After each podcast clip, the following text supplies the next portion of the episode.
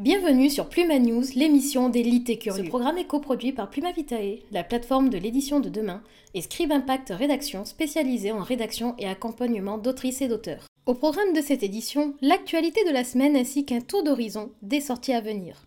Pour clôturer l'épisode, nous vous proposons de déconstruire une croyance bien trop répandue. Est-il nécessaire de réaliser des études littéraires pour écrire un roman? Voilà déjà quelques mois que Red, White and Royal Blue, cette romance queer contemporaine signée Casey McKinston, faisait de l'œil aux lecteurs francophones. Sortie en France en septembre 2021, l'histoire entre Henry et Alex a fait nombre de fans. Un nouveau pas a été franchi. C'est officiel, le livre sera adapté et diffusé par Amazon Prime Video. Bien qu'une date de diffusion n'ait pas encore été communiquée, les deux acteurs principaux, eux, ont été annoncés. Nicolas Galitzine, le violoniste Johnny dans Freedance, incarnera donc le prince Henri du Royaume-Uni, tandis que Taylor Zachar Perez, Marco dans Kissing Boss 2 et 3, interprétera Alex, le fils de la présidente des États-Unis.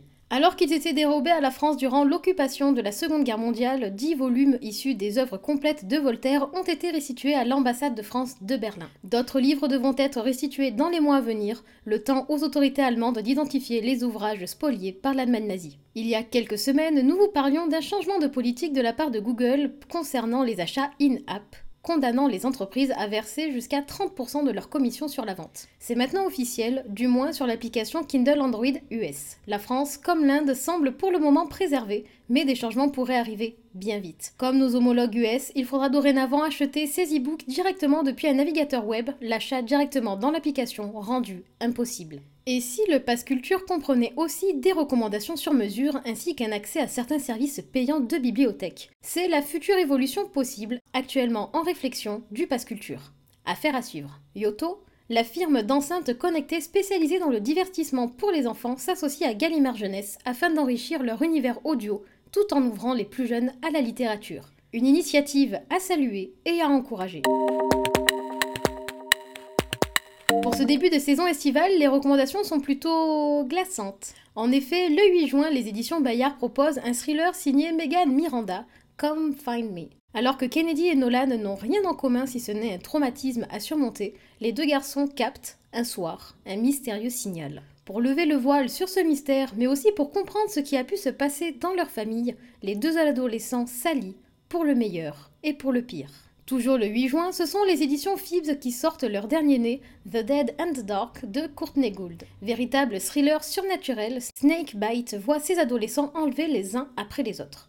Logan et Ashley, deux adolescentes, unissent leurs forces pour découvrir la vérité, mais rien ne saurait les préparer à ce qu'elles découvriront tôt ou tard sur leur ville, leur famille, mais aussi sur elles-mêmes. Dans une toute autre ambiance, ce sont les éditions Stardust qui mettent en avant ce 9 juin Girl, Serpent and Thorn de Melissa Bachardoust. Soraya aura beau être une princesse, elle ne peut toucher personne. Maudite, sa peau est aussi venimeuse que le plus mortel des serpents. Seulement, il y a ce jeune homme à la cour qui n'a pas peur d'elle malgré sa monstruosité. Car au fond, qu'est-elle? Une princesse ou bien un monstre? Passons maintenant à notre dossier.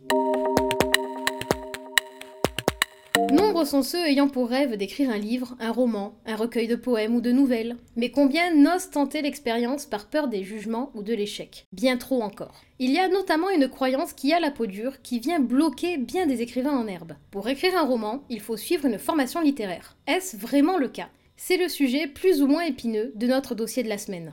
Une partie de la réponse se trouve directement dans le contenu imaginé dans les formations littéraires. Que trouve-t-on dans les enseignements de littérature au lycée ou bien en faculté? Dans la majorité des cas, pas de cours d'écriture, bien loin s'en faut. Les cours de littérature au lycée et dans le supérieur sont majoritairement orientés autour de l'analyse d'œuvres, d'extraits, d'histoire de la littérature, d'études de la vie des auteurs et autrices pour mieux comprendre les messages de leurs textes, etc. Un travail bien plus proche de l'analyse donc que réellement de l'écriture et ce que l'on soit au lycée comme dans les études supérieures. Savoir identifier et analyser un zeugma ou une métonymie ne veut pas dire que l'on saura les employer de manière juste dans ses propres textes. Quid alors des formations en écriture créative? Ce genre de formation, à l'image des cursus en creative writing des États-Unis d'Amérique, fleurissent de plus en plus en France. S'il y a une formation littéraire qui peut venir impacter votre écriture, ce sont ces formations. Contrairement aux idées reçues, ces licences et autres cursus ne vous apprennent pas à écrire un best-seller, loin de là. Tout comme le sport de haut niveau exige des compétences spécifiques, l'écriture de haut niveau, qu'on soit dans le spectre de l'écriture technique comme de l'écriture créative, requiert certaines compétences. Ce sont ces compétences que ces formations vous transmettent. Parmi elles, on peut retrouver certaines notions clés telles que la création d'images, le rythme, l'ambiance, mais aussi la liberté créative, la cohérence, le goût du mot et de la figure de style.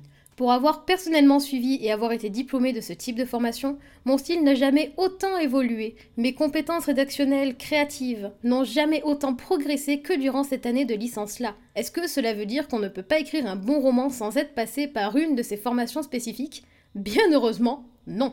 Toutes ces compétences et astuces que nous offrent ces formations, aussi qualitatives soient-elles, peuvent être travaillées en autodidacte, peuvent être apprises sur le tas. Cela prendra peut-être plus de temps, mais c'est largement réalisable.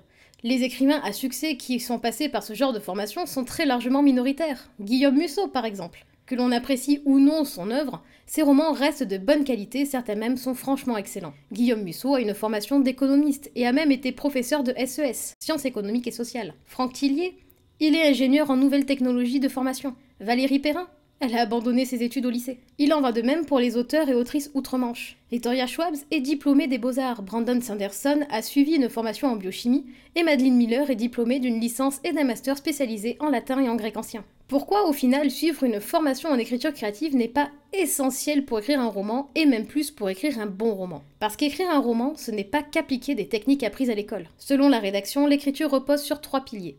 Compétence, pratique et audace. Pour écrire, il faut avoir l'audace de mettre en pratique ses compétences rédactionnelles. Pour ce qui est des compétences, nous en avons déjà parlé. Certaines formations spécifiques peuvent donner un coup de boost, mais elles ne vont pas faire de vous un auteur reconnu internationalement si vous ne pratiquez pas et ne pratiquez pas l'audace dans votre vie créative. Prenons une anecdote. Je me souviens très clairement de cet étudiant qui était avec moi en cours d'écriture créative. Ce genre d'étudiant que j'étais moi-même dans toutes les autres matières sauf en écriture. Sérieux, concentré, appliqué, le stéréotype du bon élève que l'on aime chahuter lorsque l'on est encore à l'école primaire. Malgré ses qualités qui étaient les siennes, ses textes n'étaient que très rarement qualitatifs. Pourquoi? Il écrivait comme un robot exécute un programme informatique. Il appliquait à la lettre les techniques et les compétences, pensant que cela suffirait à rendre son texte bon. J'ai encore en mémoire les colères qu'il pouvait avoir en plein cours lorsqu'on échangeait autour de son texte. Il ne comprenait pas ce qu'il avait fait de mal puisqu'il avait appliqué la technique. Cet étudiant, en plus de manquer d'humilité, manquait cruellement de pratique mais aussi d'audace, complètement bloqué dans un schéma scolaire quand la création est faite pour être libre de toute entrave. Comme le dit l'adage, c'est en forgeant qu'on devient forgeron. Ce qu'il faut comprendre, c'est que c'est en pratiquant que l'on intègre les compétences et les techniques. Qui dit pratique dit aussi crash text, dit échec.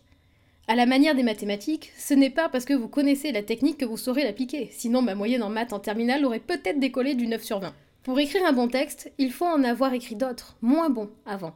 Pour écrire la bonne phrase, bien rythmée, avec la bonne image, il faut en avoir écrit des centaines plus bancales avant. Ce qui m'amène à l'audace. Que vient faire un terme aussi belliqueux dans un contexte aussi littéraire que l'écriture? L'écriture, ce n'est que de l'audace. L'audace de laisser s'épanouir une idée, l'audace d'essayer de la concrétiser en jetant des mots sur le papier, l'audace de se confronter à ses propres failles, à ses propres défauts d'écriture, l'audace de montrer son texte à des tiers pour progresser, l'audace de croire que notre texte en vaut la peine, l'audace de croire en soi, en ses capacités, en ses idées. Créer, c'est concrétiser ses idées, son univers, sa voix.